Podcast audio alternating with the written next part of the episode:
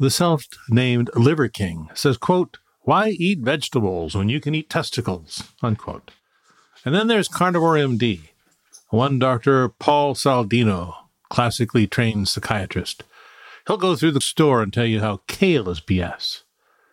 But they are cholesterol deniers, meaning both will tell you they don't care about their blood level of cholesterol or of low-density lipoprotein because they think they are what they call metabolically healthy.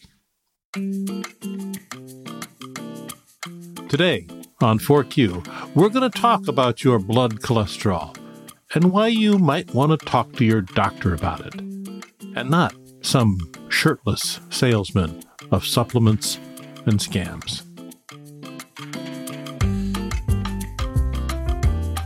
I am Doctor Terry Simpson, and this is Fork U, Fork University, where we make sense of the madness, busting myths, and talking about food as medicine.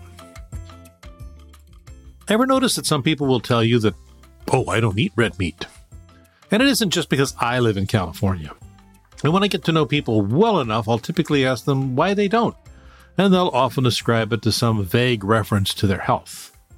We've done a previous podcast about red meat, but today we're going to talk about cholesterol. Not dietary cholesterol, but the level of cholesterol in your blood. The five foot, five inch tall Liver King, Mister Brian Johnson, has impressive abdominal muscles, but what about his arteries? When asked about what his blood cholesterol is, he says, quote, "I don't believe in that shit," unquote. The extremes of low-carb dieters have this belief that they can eat meat, saturated fat, and it doesn't matter what their blood cholesterol is because they are metabolically healthy.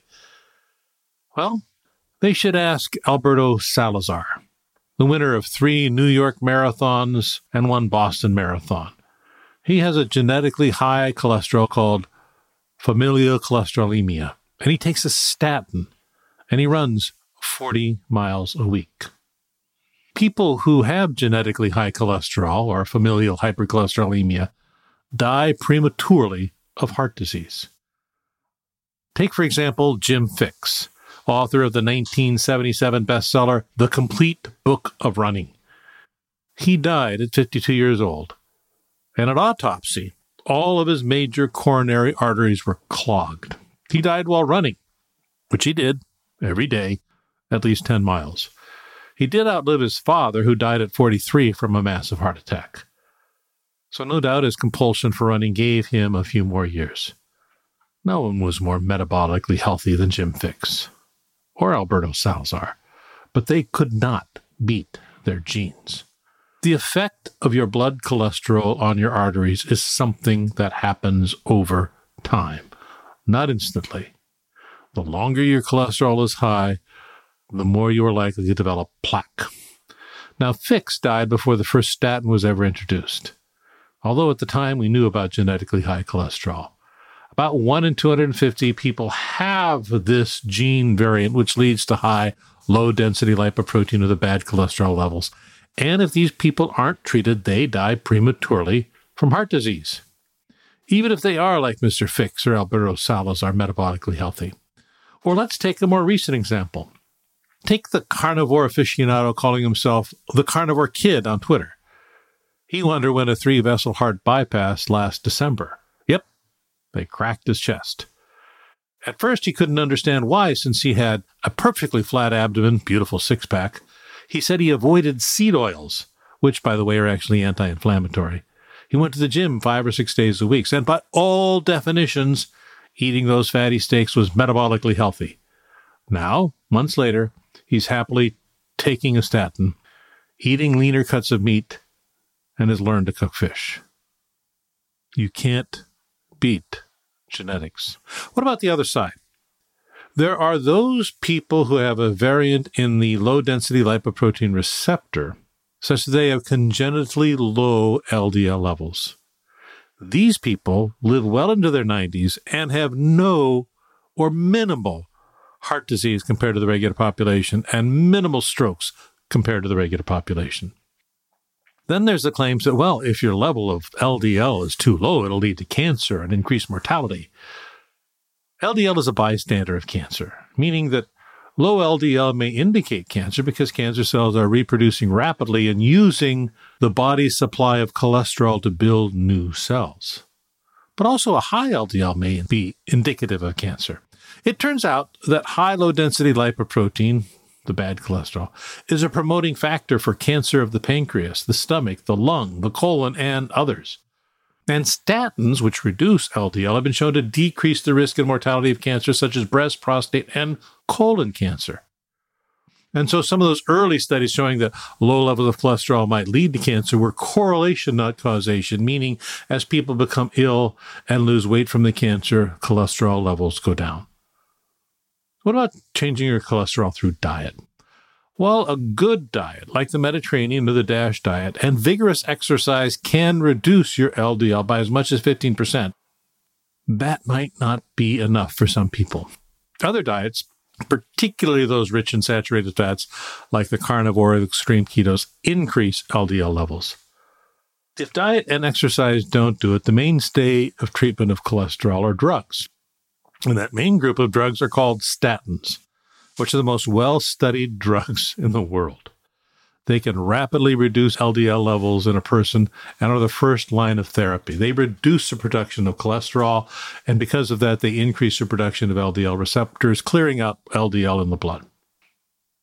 These are the first drugs that we use in people with that genetic predisposition to high cholesterol, and it has been life-saving for them.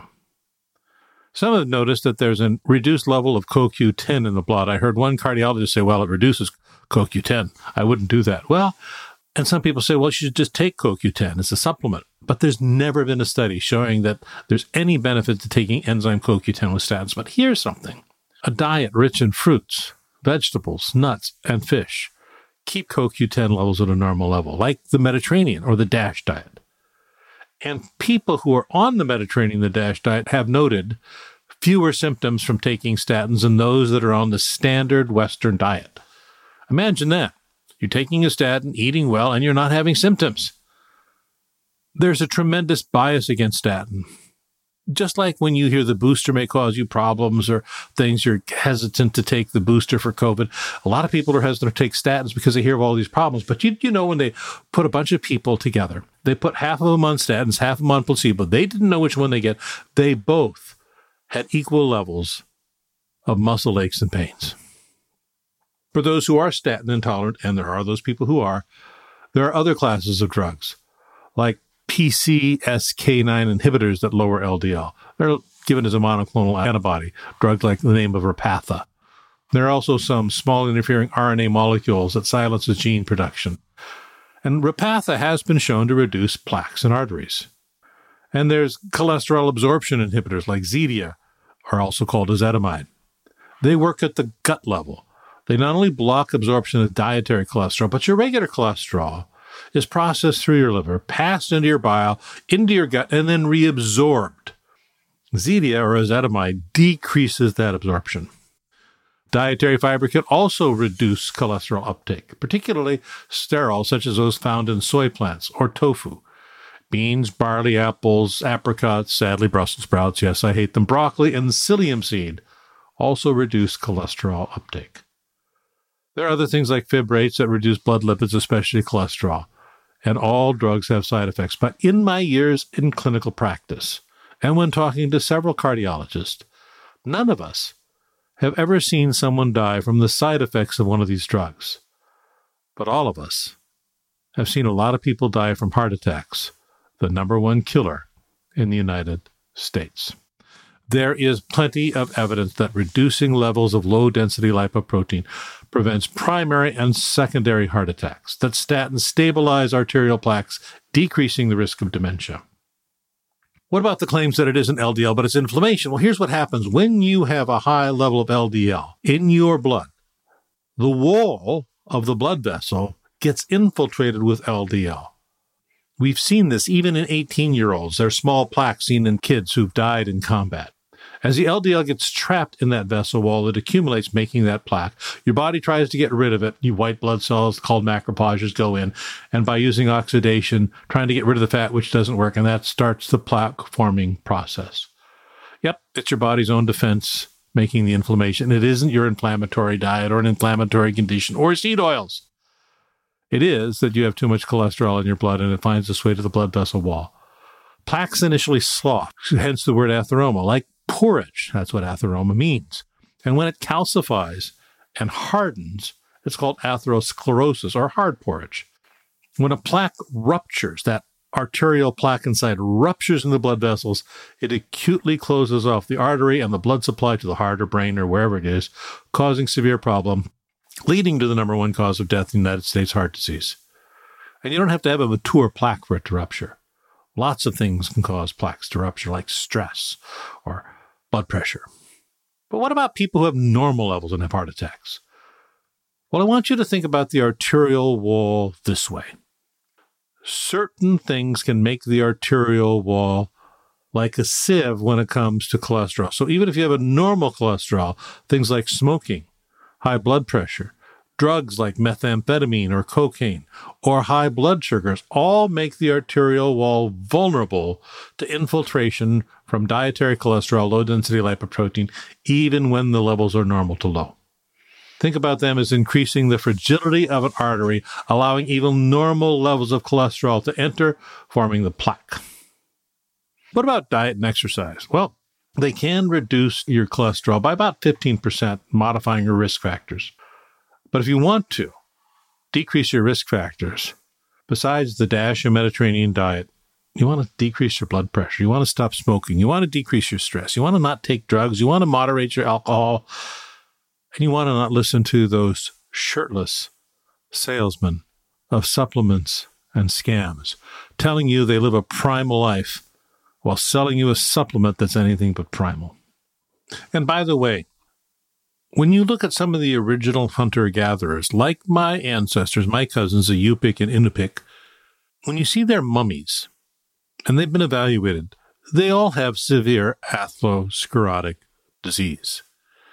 Yes, that rich, fatty diet decreased their lifespan and left what we find in their mummies as severe atherosclerotic disease. So, if you want to read more about this, please read the blog associated with on your doctors orders dot com. And if you have any questions, you can hit me up on Twitter, where I am at Doctor Terry Simpson, at Doctor Terry Simpson. Fork U has been produced by our friends in Simpler Media, Alley Press, and the pod god, Mister Evo Terra, and was written and authored by me. And while I may be a doctor, I'm probably not your doctor. And if you have any questions about your cholesterol or the fate of your arteries, please see a board-certified cardiologist, not a functional medicine doctor, and evaluate whether or not you need to take medications or alter your risk factors for your blood cholesterol and for not only longevity, but living better. All right, Evo, let's get a glass of red wine and stabilize our arteries. Doctor Simpson, out.